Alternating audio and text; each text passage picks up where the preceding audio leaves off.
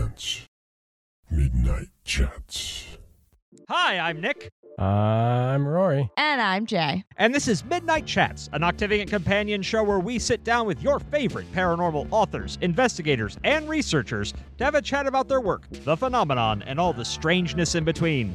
On this episode, we are joined by author, druid, YouTube host, and former head of the Order of Bards, Ovates, and Druids, Philip Carr-Gomm. Yeah. Yeah, this was a this was a lot of fun, and Yeah. Very in in insightful. It, it is also in the rare uh, category of interviews we've done where I have a much deeper appreciation for and like the book it's connected to a lot more. Yeah. No, Yeah. same. I, I have a lot I have a lot deeper appreciation of what he was doing in a druid's way, especially really once I understood how I was supposed to read it. Yeah. That changed everything about the experience Yeah. I had reading it. Absolutely. Plus, he listened to our podcast before Yeah. he came on the interview, which, like, that's obviously not a requirement. But it's really, it's really nice whenever we interview someone and they're like, "Yeah, I've been listening to the show. It's neat." It's like, buddy, you didn't have to do that. Thank you. Yeah. Uh, but you know, I, I thought it was a great time. I think uh, you listeners at home will think so too. Uh, so you just want to let them listen to it? Yeah, let's Yeah. do it. Let's go. Bye.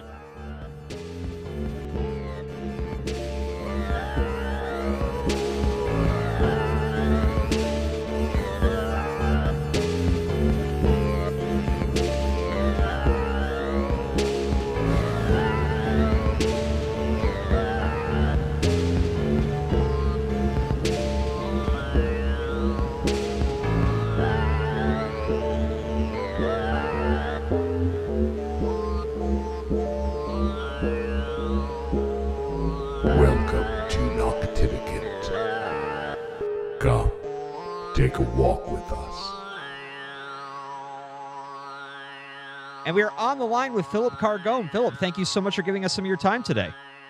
A pleasure. It's great to be with you. All right, now getting into our first question here. It's a pretty simple question we like to ask all of our guests as we are a book club, uh, which is what are you reading and what sort of books do you tend to gravitate towards? Ah, uh, the problem with with writing books is I never have enough time to read. I always want to Yeah. do more reading. I tell you what I what what's uh, in um, uh, on on the on the table downstairs is a two volume edition of The Matter with Things by Iain McGilchrist. Okay. Yeah. uh, um, which is uh, looks fantastic, and I can't wait to dive into it. We are uh we have we've yet to actually read the text itself, but we've read so many other authors who make heavy use of McGilchrist's ideas from The Master and the Emissary hmm that uh, I feel like I now know that book better than any other book I have not read. Yeah. Great. Um, uh, so do you tend to gravitate towards that sort of, uh, I guess, esoteric philosophical text? Do you stray into fiction at all, or do you pretty much stick around that? I y- y- yes, I do. I do. I I I, I sometimes wish I I read more fiction, but I just tend to to focus on nonfiction of that kind. Yeah. I mean, obviously, uh, we are in a very similar boat. We have always have our nose in one on a book like that. Yep. All right. Well, moving into the actual questions about uh, your work. Hmm. Coming back to sort of your beginnings here, starting out, how did you find your way to druidry, and what was it about that particular practice that appealed to you more than other nature-based religions? Well, I I uh, because I met my druid teacher when I was first eleven. Oh, yeah. uh, you know and then and then uh, he was a friend of the family and then i kind of started actively engaging with him when i was 16 uh, that was just what happened it wasn't like uh, it was a um, uh, a very conscious choice that was what was before me as it were Mhm. and i followed that path yeah Now, I mean, as you've gone out into the world, I suppose, uh, if you had to sum it up for those who are not too familiar with the practice, I guess what is the key difference between a druidic worldview and those represented by, you know, again, the other nature-based religions, thinking, uh, for example, like Wicca? Yeah, absolutely. Well, it's interesting that that uh, Druidry and Wicca were really kind of introduced into the world or reintroduced, depending upon what your view of history is, by Yeah. by two characters at the same time, Gerald Gardner and uh, and and and Ross Nichols. And um, I know you're familiar with that. I've just been listening to your. I thought I'd better check you guys out. And so, who are these people who want to talk to me? Yeah. So I, I, um, so I, I, I've just finished listening to you right now, the previous podcast where you talk about the book. So, Oh, so I, nice. I know that you, and I don't know to what degree your listeners are kind of regulars.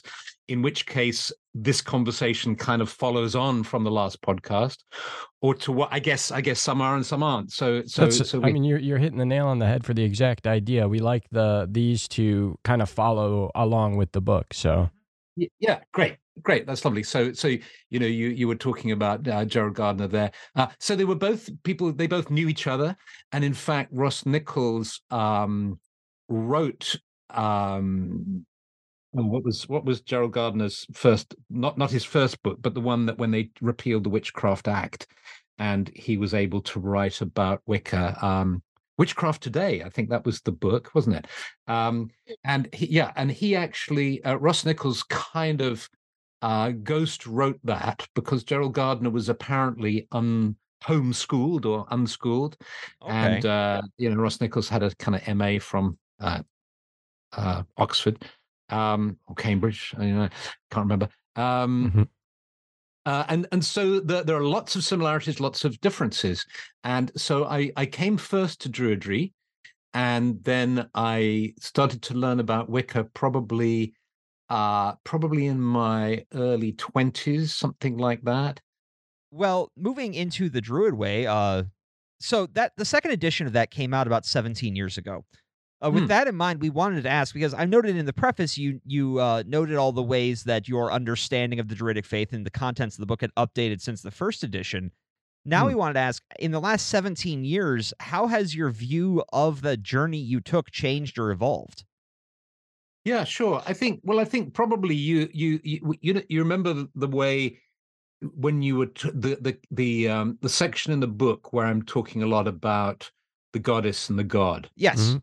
That kind of encounter and and and that was the that was um i uh, th- that's probably the biggest area where i've changed how i feel about things i would say. Um i wrote uh about in 2015 so what that's that's whenever um te- about 9 years after i did the second edition of the druid way um i i wrote a, a, a an essay called um spiritual sexism time to drop the gender metaphor question mark. Mm. and it was all around that. So that's that's probably the area that i would i would uh, i i probably you know my my views have changed the most. One of you one of you was saying i remember how well you know of course he's changed you know like the you know none of us to stay the same and he's Yeah. bound to have changed his ideas and so on. Uh so yeah so that that that's you know that's the area uh i think. Otherwise i've had it was i've had very let me tell you about this. I've had a very strange experience with this book because recently i've become friends with a guy who does really who, who i really like his voice and he's created an audiobook version of it. I thought maybe let, let's make an audiobook out of this and i, Nice. I just and he's done it and and i was um sitting on the eurostar to amsterdam last month listening to this book that i'd written you know whenever yeah, so many years ago hearing somebody else's voice reading it and uh, it sounded like a, I, you know, it was a, a very interesting experience to do because, of course, a lot of it I didn't recognize. Some of it was very familiar. Some of it kind of was surprising to me. That was an interesting experience. obviously so you ha- you did listen to our episode on the book uh, so you're you're going to know a couple of these questions that we're going to be asking one of the big things we asked when we were reading the book was how much of the narrative were meant to, was meant to be read allegorically or metaphorically and how much was supposed to represent authentic visionary experiences so we want to ask how we're meant to read the more fantastic events in the book such as visitations from the earth goddess or visions from the past were those more extended metaphors to you or was that closer to an actual lived experience you had Yeah, no, no, no they they were they, it was all extended metaphor. Uh, some of it was tongue in cheek, like you know, the do you remember when when I meet the devil and his tail Yes. flops Yeah. and and uh, uh, I I um the the the way this book came about maybe that helps to understand it a bit. I I the first book I wrote was the elements of the Druid tradition.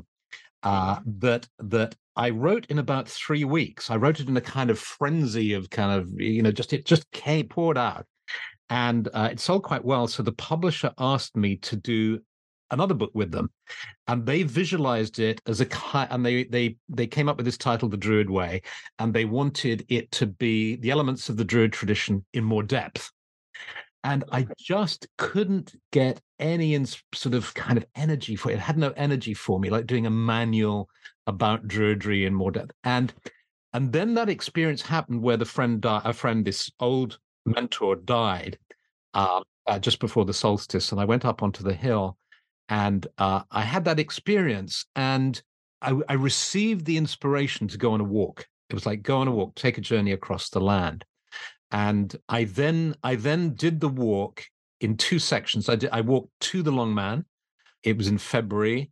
And then I spent the next few months uh, in the Sussex Archaeological Society Library, which is in our town, and writing the sort of the story.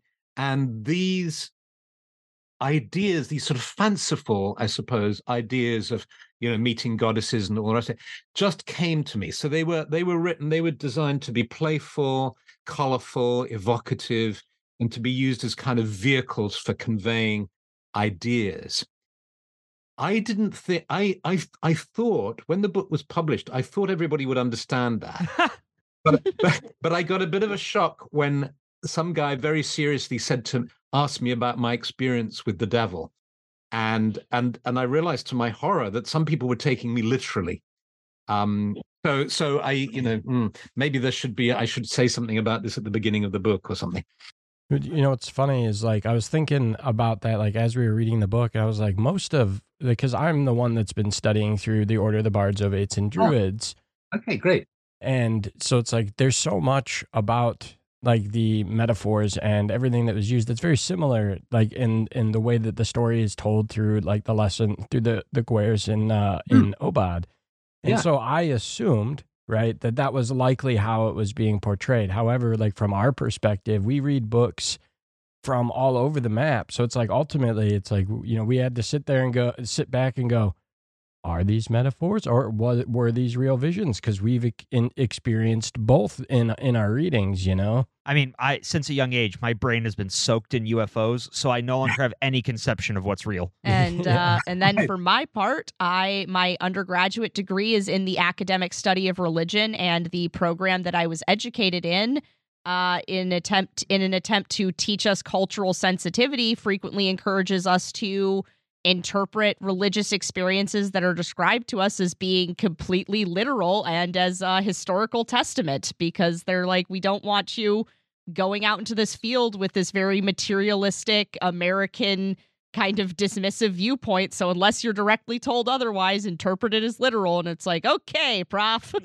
Yeah. Okay okay yes yes. Maybe i should put a, a, a an explanatory uh sentence or two at the beginning. Yeah, yeah, it's absolutely not to be taken literally. Yeah. yeah. Now, I, I do have to ask because I mean, obviously, I mean, as you might have heard over the episode, we did dig into, I guess, what those images we thought represented. And there's yeah. one I just have to ask because I it has lived rent free in my brain since we read the book because I still can't figure out what it was to represent. The giant throwing the hammer that became an axe. What was what was that to you? Ah, okay. Well, that that um that comes out of folklore. Uh, so as as you as you noticed, there were there, there's there's there's a whole bunch of history mm-hmm. from my reading of, of of local history, and then there's a bunch of folklore, mm-hmm. and then into the mix I put you know these these um uh, stories and and uh, ideas of my own, uh, and the as far as I can remember, the story of uh, that comes out of folklore. I, I I can't actually remember. That was towards the end of the book, wasn't yeah. it? When I'm yes. Why why has it proved so uh, strong an image? I, I honestly, it was just because I I mean I, it, I mean, to be completely honest, I was just fascinated by the idea of walking around the hillside and having a giant throw a giant hammer at you. That that was a very evocative image, and it lodged in my brain. And I was sitting there trying to figure out what the transformation from the hammer to the axe could represent. Uh, right. And I I was going all over the map in ways that I'm very sure were not intended. yeah, probably, probably. Well, yeah, you know, I suppose you know what's nice with literature is the way you know and writing is the way one can it can be evocative uh, and, and and trigger different things for different people. I mean in that landscape you know you were talking as well about how you know because it wasn't a familiar landscape with you it was perhaps a bit hard to kind of get into the frame of it. And and so this this image of giants throwing stuff at each other it's it's in the landscape there. So you're walking along and you've got this big hill on one side and the the story there from from folklore and legend is that there was a dragon on that hill and and he threw stuff at the uh, uh, not a dragon a, a giant on that hill who threw stuff at the giant on the other hill Okay. and you know those those those come from folklore and and um so the idea of these big beings throwing stuff around is uh is in the land as it were is in the culture there Okay. Oh, that that makes a lot of sense. Kind of building upon that, one of the topics we found ourselves discussing at length over many episodes is the differences regarding the nature of truth between, say, the subjective, personal, religious truth and the truth of the outside objective world. I guess within Druidry, within your own practices, how do you negotiate that? Like the sense of something that seems personally true to you on a spiritual level versus what is actually happening out here in our flesh and blood world.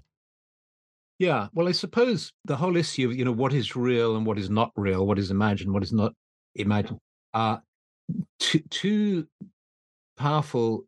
Well, I suppose three powerful experiences for me that has formed my approach. I mean, one one is the taking of psychedelics when Okay. when uh, when I was young, and this profound uh, experience or profound experiences of seeing that reality isn't at all what it used to seem to be Mhm. prior to the event, as it were.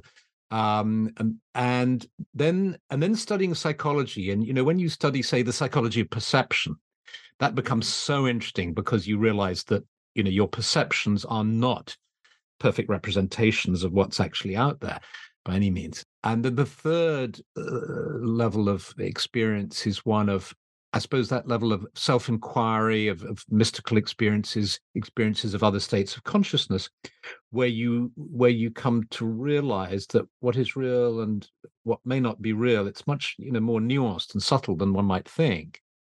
I, you know, so I think that's where I'm coming from with this. Okay.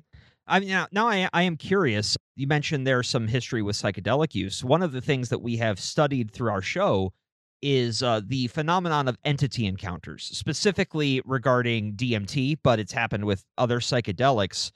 To you, I guess, are psychedelics revealing some other layer of reality we can't normally see, giving you a view of another reality? I guess if you had to speculate, what do you think is happening there?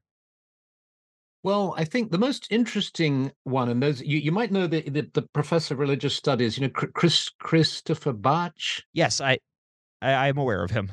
Yeah, yeah, very interesting guy, and and and and he's he's he's written a book called LSD and the Mind of the Universe, um, where he attempts to use well to use psychedelics to really probe the nature of reality. So so I- think there are all sorts of things happening, of course, with psychedelics. So at one level, the, the, there's a there are insights into people's individual unconscious, personal unconscious. I think I think people have experiences that are more collective, if you like, of collective uh, conscious consciousness or conscious, um, the collective unconscious. And then the the the image which I really like of Chris Bache's is is this one of essentially the, the idealist point of view, which is everything is consciousness and matter is just a substrate, if you like, or precipitation within consciousness. But the primary reality is consciousness. And and it is living and alive. And there are different kind of zones, if you like, or planes. Um, the Kabbalah presents it very well, doesn't it? With you know the and and you know um, and th- th- those seem to me to be perhaps the, the, the most helpful articulations of what might be going on uh, in terms of consciousness. Okay. I mean that that's interesting, especially the relation to the Kabbalah with the various spheres of reality. Uh, Makes it feel like we're living in an onion. Yeah. Yeah, yeah, yeah, exactly. And when Chris Bache, you know, in the, in this book, he talks about he basically undertook a, a, a project over twenty years of taking seventy three high dose LSD trips and and and sort of you know voyaging into into the universe or or so he believed and of of meaning and consciousness And there are some wonderful sections where he's talking about these sense of sort of nested levels of consciousness, which are so familiar to those of us who study the Kabbalah or, you know, Buddhist concepts of uh, consciousness and so on. Oh, very, very neat. Okay, moving into our next question. A small difficulty we face when discussing your book, as you heard, was that as Americans, we've never had the opportunity to see those trackways that you were walking. So it mm. was a little tough to feel like we knew where our place was in the story at the time. Now, yeah. with that in mind, we wanted to ask about how the, uh, I guess, is the Druidic path intimately woven within that specific landscape you walked? Uh, for example, could an American Druid form a similar relationship with their own local environment? Or is that sort of shared cultural history uh, in that landscape, uh, I guess, an innate part of it? Well, certainly, I mean, it, it, it, seems that Druidry speaks to people all over the world in all sorts of different landscapes. So, so, so it's certainly I don't think the idea that one needs a particular landscape is is is uh, true. The reality is that Britain and Ireland have, well, particularly particularly the mainland of Britain, has this incredible network of footpaths that you don't really find, or as, as far as I'm aware, you don't find in other countries. And in the States, you don't have it, uh, and in mainland Europe, you don't have it, and in Ireland, you don't have it there, there's this vast there's this vast network of footpaths that is that you're able to walk across the land and that enables one to have a kind of intimate relationship that perhaps is harder in other countries i could see that uh, mm-hmm. it's i don't know like i was thinking specifically regarding how amazing it is to us here where uh, most of our history has been bulldozed to put in a kmart uh, mm. it's amazing to me the idea that you could walk those ancient pathways and sort of experience that connection to the past. Uh, and for example, I on my honeymoon got to go to Greece and I got to walk through Delos, this ancient ruined uh, city. And it was the first time in my life, at least, that I've gotten to really kind of walk where people thousands of years were walking on the same cobblestones, walk through the same doorways. And I, I hmm. guess I was just trying to think uh, how what is more important in Druidry? Is it the connection to the land itself, or is it the connection to, I suppose, the other humans who have already walked that land and kind of building upon what their relationship with it was? Oh gosh, I mean, I don't know. I, I, I suppose you know. I suppose both would be would be important. Um, you know, one of the things I love about Druidry is its um, plasticity. Might be the word. Its its ability to inspire an interest people in all sorts of different ways. So you'll be somebody will be coming to it, and and the the the relationship with the land aspect of it will really turn them on, and then somebody else, the you know various you know historical aspects will turn them on, and so on and so on. And and the more one can avoid dogma, mm. the, the better, I think. I think you you won't hear any disagreements here from us. No, no. Right. Actually, that leads pretty nicely into our next question here. So, from what we understand, most of the ancient Druidic practices were passed down via oral traditions. And as such, a lot of, I guess, the original Druidic beliefs are, are lost or got, you know, passed through the game of telephone over the centuries.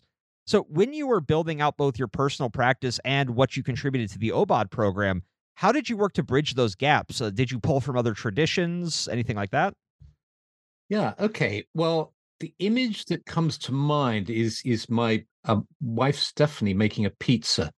it's like she she she she's this great cook. She she used to be Peter Gabriel's cook. Oh wow! And she when she makes a pizza, she kind of throws the stuff up in the air, and uh, you just see flying hands, and stuff gets thrown on. She doesn't measure anything; it just gets thrown in the oven, and it's fabulous. So the OBOD course I did not approach it rationally.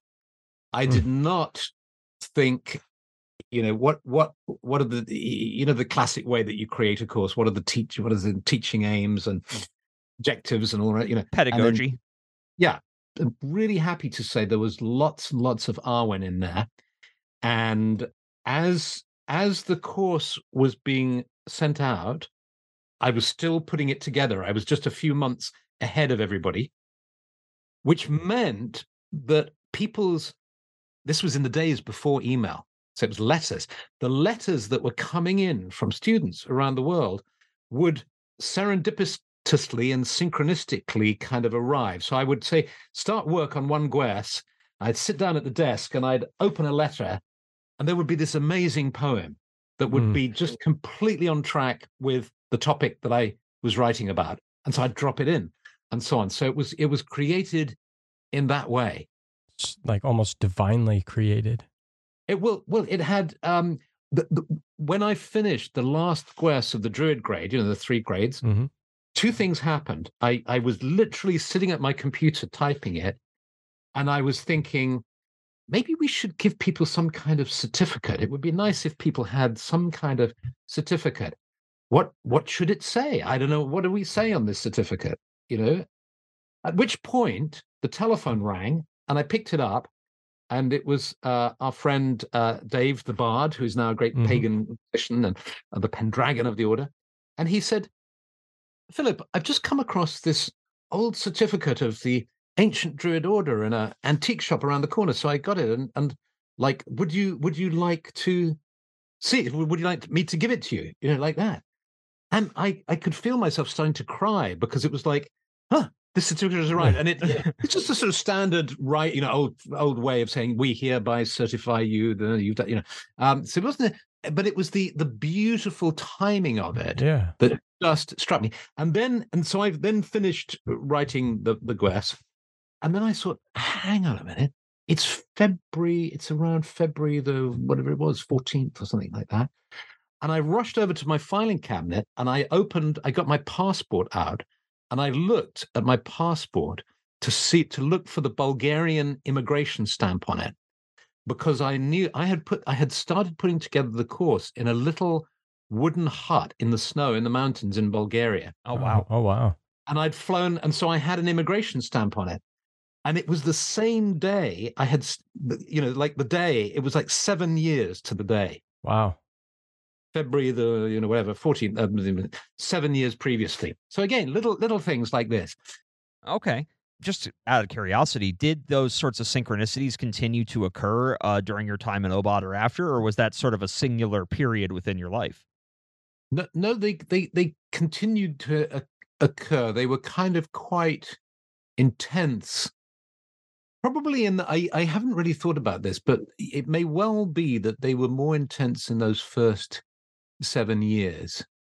I think Okay. if I had, yeah, I, I'm not entirely sure. I'd have to think about it. But if I had to make a guess, I would say probably the first seven years there were these, you know, synchronicities going on. Now, Yeah. A question I always like to ask about synchronicities because, I mean, as we've gotten into doing this show, we've started experiencing them more and more and more uh, as we go.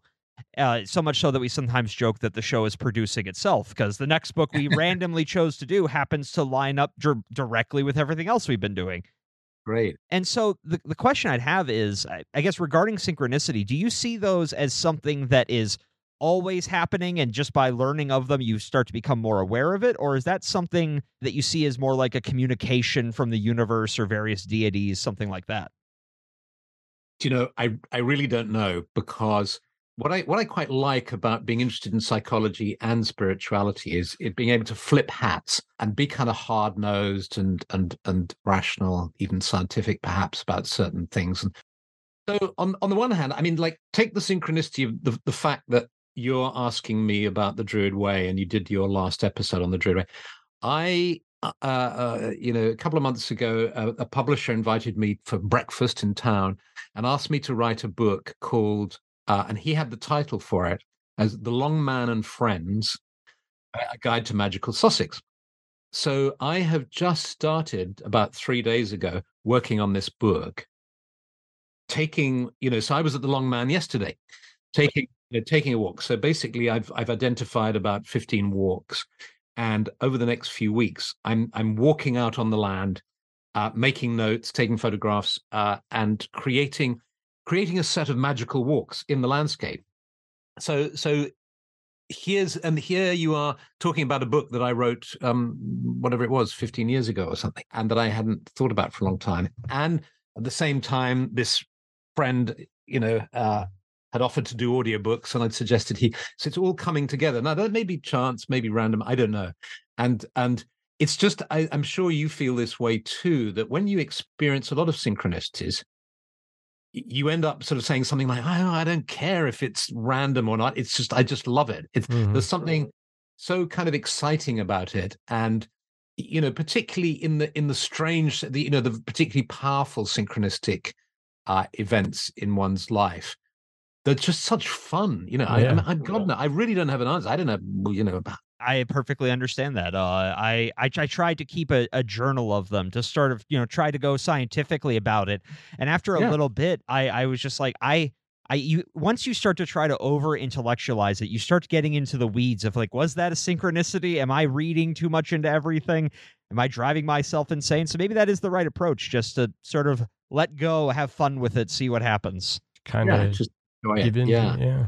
I mean, that's the solution for a lot of things in life is to just be like, well, this is happening.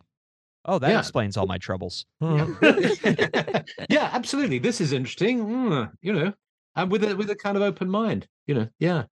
All right. Well, actually, speaking of uh, interesting and open-minded, we have a we have a couple of stranger questions here. So, as you imagine, we spend a great amount of time on our show discussing other paranormal phenomenon, things like UFOs, cryptids, ghosts, and all the spooky stuff. Hmm. And so, in your book, you do make mention of the possible existence of non-human intelligences, though it's obviously not a focus of yours. So, with Yeah. that in mind, where do you fall on these other expressions of of the paranormal? Do you think that they somehow fit into the druidic uh, model of the universe, or are they, I guess, something completely outside of it? No, well, I I think they do. Again, you know, avoiding dogma. There's the sort of joke in the druid community. If you ask twelve druids for you know their, their beliefs or opinions, you'll get thirteen answers. You know, yeah. and, you know. So this is just my you know my take on it. I mean, I I I've had experiences, not many, but uh, uh, uh, enough experiences of beings of people who have died and then who have kind of given me messages uh, or, or who I've been aware of to convince me uh, of of the reality of excarnate identity or whatever you want to call it. Okay. Hmm. Yeah, yeah, and and I would imagine a lot of people in the Druid community probably believe in in in in these things. Yeah, Okay. Now, I mean, on that note, in the book, one topic that we found really interesting was the this whole idea of gateways and the guardians of the gateway. You kind of have to ask permission from in order to engage on your journey, and how those gateways, I mean, sort of are areas of liminality. And one thing Mm. that often comes up in the other paranormal books we read is that paranormal phenomenon tends to be attracted to liminal in between places, uh, you know, Mm. gateways, t- abandoned towns, places that are in transition from becoming one thing to another. And Yeah. so we kind of wanted to see if you, uh, uh, obviously speculating, could see there being some sort of connection there. And then the question would be when you're asking permission from those guardians, would you be more inclined to say, well, I'm asking permission from the same entities that tend to manifest around this? Or could it be that those are entities maybe using that gateway as well? I know we're getting super esoteric, but uh, yeah, yeah, yeah. Well, I suppose in terms of the uh, the the, the permissions, I I favor. I mean, just my personal um, way of approaching it is much more general, and I just ask spirit, if you like. I just ask. I, I, I tend not to be kind of polytheistic or or or to take you know, and and and I'm usually insensitive to beings and energies and all the rest of it. I'm, I'm, uh, you know, I'm, I'm. So if I sense something a gateway or it feels like a gateway, I will, I will just ask, you know, it, may I step through? Is it okay? Or you know, and so on. And you know, I had that particularly strong experience of when I was in the in the in the uh, churchyard in Wilmington. There was a gateway of use, and you know, I made the point about coming out of that kind of 60s, 70s culture of you know flower power and all the rest of it. That where the sort of uh, may, what a guiding idea was, why not? Hey, should we do this? Yes, why not? Uh, let's, let's you know, uh, and and that gets you that can get you into a lot of scrapes, and it can be very uh, interesting too. But I I had this strong sense: do not walk through that gateway. Don't go through that gateway, and I respected that. So uh, the whole question of liminality, I think, is fascinating, and and you know, if you're f- familiar with you know Celtic uh, myth and story, you'll know how important it is in in um, Celtic spirituality. It's important in Druidry that times of liminality, dusk and dawn, and uh, you, know um, the Midsummer's Eve, and all these different times, Samhain, and you know, particularly an interest of mine is sleep, and I've, I've just finished a book on insomnia and uh, the relationship between wakefulness and sleep sleep is is a is a territory that fascinates me. Um, so I'm very interested in liminality, and it's it's an incredibly fertile place. I think. Well, it often makes me wonder, I guess, what is it about a liminal place that provokes these sorts of experiences? Is it some innate metaphysical quality of that location, or is it being in a liminal place puts us into, I guess, a less steady frame of mind where we're more open to perhaps perceiving things the brain usually filters out or things like that? Yeah, uh, uh, uh, absolutely, and and and I think probably a lot of things are going on. I mean, there's a there's an there's a there's a an you know an aesthetic component in liminality. You know, there's the way the light uh, works, so you're not quite sure what you're seeing, or the light is changing. So there's there's the quality of light. Uh, there's probably something going on in terms of the le- electromagnetic field. You know, the way the electromagnetic field of the Earth varies enormously. Uh, you know, having spent quite a lot of time in New Zealand, I was very aware of that. And then there will be whatever historical events have occurred in this place that may have left their kind of imprint on the sort of etheric level or subtle level. So there's a whole and and then there'll be the degree to which you're able to to open yourself, your consciousness and your your heart and mind as well, to the degree to that you can tolerate ambiguity and liminality and so on. All these factors will come together at particular times. Yeah. And you mentioned sleep, and I've always found it so fascinating that like the time in which I've experienced the most vivid like vision or something was in that state between like being awake and asleep. You know yeah. that that moment between like you know uh, that moment between that and we've talked about this a lot on on on our show too is just like there seems to be something about that state as well that seems to like draw into uh i don't know the the other the other side uh whatever it is. It's almost like it's a, a gateway that exists within our psyche. Right. Yeah ex- exactly. That's why dur- during the pandemic I, I i i did a series of i i trained in yoga nidra. You know yoga nidra is is is is a wonderful method of meditation that allows you to kind of surf that liminal area between sleep and wake. And so I, I, I started an online thing which is free called the Garden of Flowing in Perpetual Happiness, and it's just twelve yoga nidras, quite strongly influenced by druidry and natural imagery and all the rest of it, and just popped it up online for people as a kind of home retreat. I the sort of the idea was um, you've probably spent some time thinking about how you know you, you should go on a spiritual retreat but you've never quite got around to it. So the Garden of Flowing in Perpetual Happiness, it's a, it's a home retreat to explore that liminal space. Actually, it's a very healing space. I think the interesting thing is is is is you know Rory, you were saying how how you know you you found you had your experiences in in in in this sort of liminal state. Mm-hmm. It can be a very healing place, very integrating place. I mean, you know, intriguing, sometimes frightening or worrying, perhaps, but also healing. I think so. I felt that during the pandemic, it was probably a nice place for people to go. And the circumstances, people had the time because they were locked down, basically. Yeah, I'm definitely going to check that out because I've been trying so many different meditative techniques to try and get me back to that, get me into that space on a more regular, like an, an ability to get there on a more regular basis, even if it's just like once every great in a great while, because God, that's the old, like I said, that's the only time I've ever like experienced anything like that that wasn't drug induced. right. so I, I, I'm definitely going to check that out because, especially if it's got, you know, druid, uh, druidic influence to it, it's going to be yeah. even more my speed. So uh, absolutely. Yeah. Yeah. Do have a look at that. You can find it through my website. Yeah. Now, I, I do want to ask, as you, you talk there about, uh, you know, the, the uh, looking into the yoga nidra, in your book, you mentioned that we're starting moving into this uh, phase where we need to start moving past these individual, uh, I guess, religion based identi- identities such as Druidry or Buddhist and towards some sort of perennial philosophy. I guess I wanted to ask I, are you still on that trajectory? And I guess what led you to that conclusion that we're starting to move towards some sort of shared destination? Well, right from the beginning, uh, of of of my following Druidry, you know, back when I was sixteen, I kind of rebelled against the label, using a label to describe my spirituality, because I was interested in in Buddhism. I read it the same the, the same year that I met the old chief druid. When I was 11, I met the old chief druid and I read a book on the life of the Buddha. So Buddhism and Druidry were the, were, were two kind of really strong inspirations for me. And my dad knew this chap called Christmas Humphreys, who founded the Buddhist Society in London and wrote books on Buddhism. And so, so, so I was, you know, I was so interested in all these things. And all the time I was chief of the order, I would periodically try to work out a way of avoiding the label chief because I have a problem around that as well, and uh, the, the, the term order and the term druid because because they all don't really say that, that, that for me they're too limiting.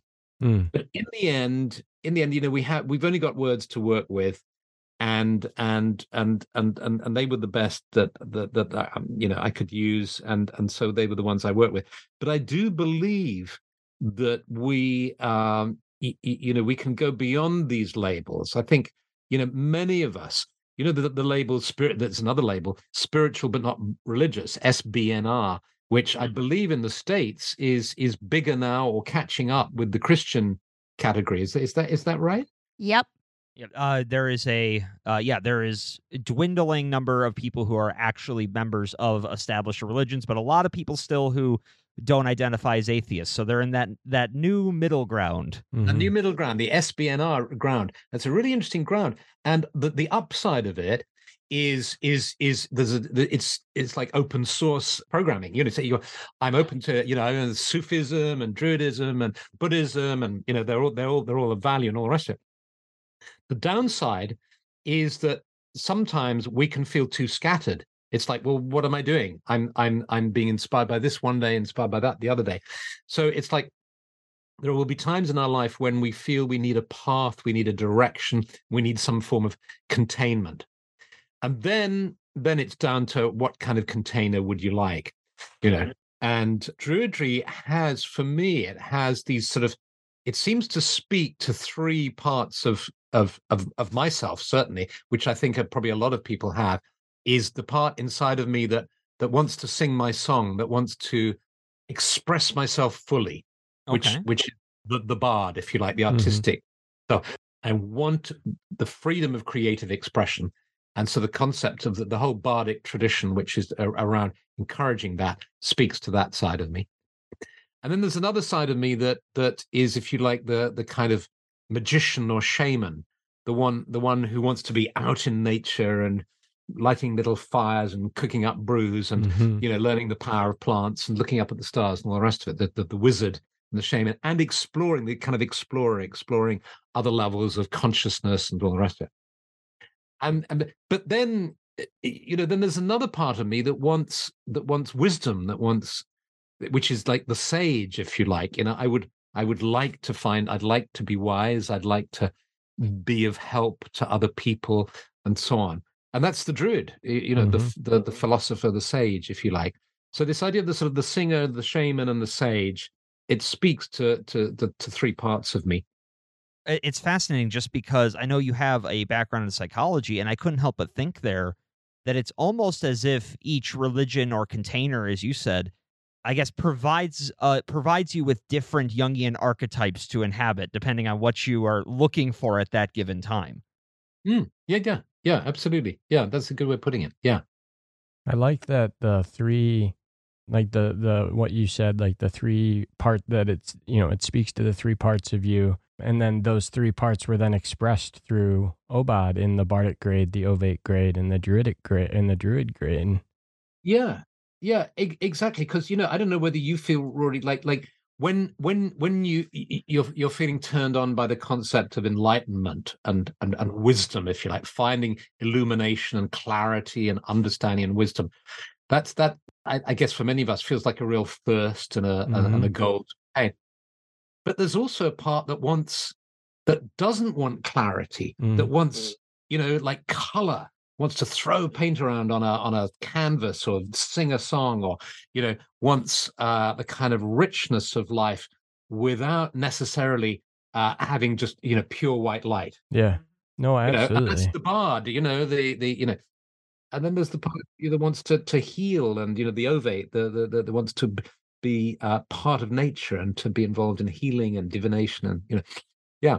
It's funny is like initially when I when I first signed up for OBOD, I was mostly interested in the Ovate and the Druid stuff. I wasn't as interested in the Bard stuff, but that you know being the first grade, and now I'm about 85% of the way through the bardic grade and I'm just and I'm so glad that I had to go you know that I have to go through this because it got me writing again like I hadn't written a poem in years and I used to perform spoken word poetry and do all this other stuff and now I've written multiple different poems I've written triads of uh, on my own and done all these other little things that have helped me express like that side of me and like and, and it's, it's really helped me feel and understand what like what Awen is and and all of that.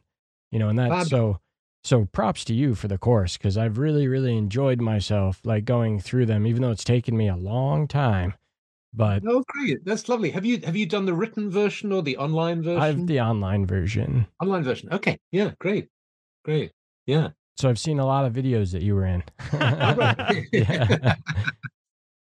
All right. Well, moving into our uh, last couple questions here, venturing into more recent developments, one thing that we couldn't help but think about regarding your overall message about the need to listen to the earth uh, is that it's becoming increasingly relevant the deeper we venture into the current climate crisis. So I, I wanted to talk about uh, climate change a bit here, and I suppose what impact you see it having on druidic and other nature-based practices, and then speculating out uh, what the metaphysical consequences of our current situation might be. Mm, yeah. Of course, it's really central, and you know, coming back to the the the, the Druid way in the book and the, the kind of provocative uh, section that, that that that you dealt with, you know, where the goddess appears and she has. Do you remember she has a forest in one hand and the city in the other, and all that? And that's like I, um, that's an image that comes out the, out of the prophecies of Merlin, an ancient uh, text, which seemed so powerful, and I think, you know I think you had some very legitimate uh, critique around that, around the this um, the suggestion, which wasn't, uh, you know, I'm not sure it was entirely what I was saying around, you know, the answer is a return to matriarchy. I wasn't actually saying that. Uh, what I was, what I was, what I was pointing what i was saying if you remember the goddess says to me something like you know what why did you betray your childhood why did you make the bombs and parade the you know which mm-hmm. to me is is a really powerful image when i when i watch the news and i see you know what's happening in ukraine and i see these you, you know parades of uh, weapons in moscow and you know all, all, all the horrible devastation um, it's this question that Iain McGilchrist really starts the matter of things with, where he says, you know, what's gone wrong that we're behaving in this way? Why are we destroying the earth? Why are we behaving so appallingly? Um, he casts it in in terms of the you know left and right hemispheres, mm-hmm. the, the, the, you know the master and the emissary, all that sort of stuff, and um, so he's you, you know whether we're talking about yin and yang, left and right hemispheres, male and female. I accept that it's hugely problematic when we start to bring gender into this and so when I was, uh, you know, if I was writing it again, I would kind of uh, change the way I talked about it, perhaps. But that's what I was getting at. I was getting at uh, precisely this question. You know, you were asking about climate change, and and you know, and and let's let's throw war into it as well. You know, you know what on earth has happened that we're screwing things up so monumentally. You know, and you, see what I what I think the real uh, journey we need to take is towards our humanity rather than what what got me to write this article that is on my website under writings um, spiritual sexism time to drop the gender metaphor was i was in a i'm i'm in a men's group and i was coming out of the men's group one evening thinking how tender we all were with each other and how how kind of kind we all were with the various crises and difficulties we were all going through and I asked myself, you know, is this because we're opening to our feminine? And and and I thought, no, it's not that we're kind of opening to our feminine. It's we're opening to, to our humanity. We're kind of learning how we can become more human. That's it's got nothing to do with gender. This is a real kind of bum steer. You know, that's a wrong steer on it. It's not about gender. After the men's group, I went to do a workshop uh, on a, in a druid camp, and I just shared my experience. I said, "Hey, uh, why why do we gender everything? Why are you know why is the earth feminine and f- you, you know f- f- fire masculine and why you know why are stars gendered? Uh, you know this is just crazy, really. It's got you know." Um, why are numbers gendered? You know, there's like there's male and female numbers. You know, um, in in esoteric science. You know, and then I recounted my experience in the men's group, and it was it was amazing in this in the room well it wasn't a room it was a kind of yurt with about 50 people sitting in it there was this like incredible explosion of energy and somebody shouted out thank god you've said this i've been thinking this for like yeah yeah and nobody you know i haven't heard this before you know he said i was dancing this was a guy i was dancing in a five rhythms group and a woman came up to me and said it's so nice to see you opening to your feminine and he said, I just thought I was dancing. Yeah. yeah. you see what I mean? Uh, so moving into our last question, uh, this should be an easy one. What's next for Philip, and where can people find your work? Okay, cool. Uh, well, I've just finished literally last week uh, work on a book called The Gift of the Night, a six step program to help you sleep better. Okay. And it's it's talking it's taking it's taking an integrative approach it take it says look there's all this uh, evidence-based medicine around sleep which has been you know very successful very helpful let's take that and and what about the alternative approaches that don't have the evidence base because to get an evidence base is very expensive and and and, and time consuming and it just hasn't been done but plenty of people swear by yoga nidra hypnosis uh, you know and so on hypno you know uh, let's put the two together. Let's take an integrative approach. And you know, I, I trained in CBT for insomnia, so so let's look at evidence based stuff and alternative stuff, and let's see if we can mix and match and make a nice combination. And secondly, what does psychedelic psychotherapy have to say about this? Because in, in psychedelic therapy, you're essentially helping people transition from the ordinary state of consciousness to a very unusual state of consciousness and back again safely. And that's exactly what we want with sleep. We want to transition from the ordinary state to a very weird state, which is sleep, back again safely. So I, I use that kind of lens metaphor to to to work with uh, insomnia. So that's coming out in November, and now I've started work on a book called The Long Man and Friends about the local landscape, dealing with giants and dragons and um, fairies and that sort of thing. Nice. I think I think we're both all going to be very interested in both those books. I'm yeah. going to be very interested in the first one because I will try anything to sleep through the night. all right, and where can people find your work? Okay, the advantage of having a weird name is that there's there's only one person with this name, so so it's it's uh, if you just Google Philip with one L and then Carr-Gomm C A R R hyphen G O M M, you get my website which is philipcarrgomm.com and um, the, there are courses and books and videos and all sorts of stuff there. Nice. All right. Well, very, very cool. Uh, thank you so, so much for giving us some of your time this evening. We had a great time. We know our listeners will. We hope you did as well. Thank you so much. Well, thank you for inviting me. It was, it was fun. Yes, thank you so much for coming on. Our pleasure.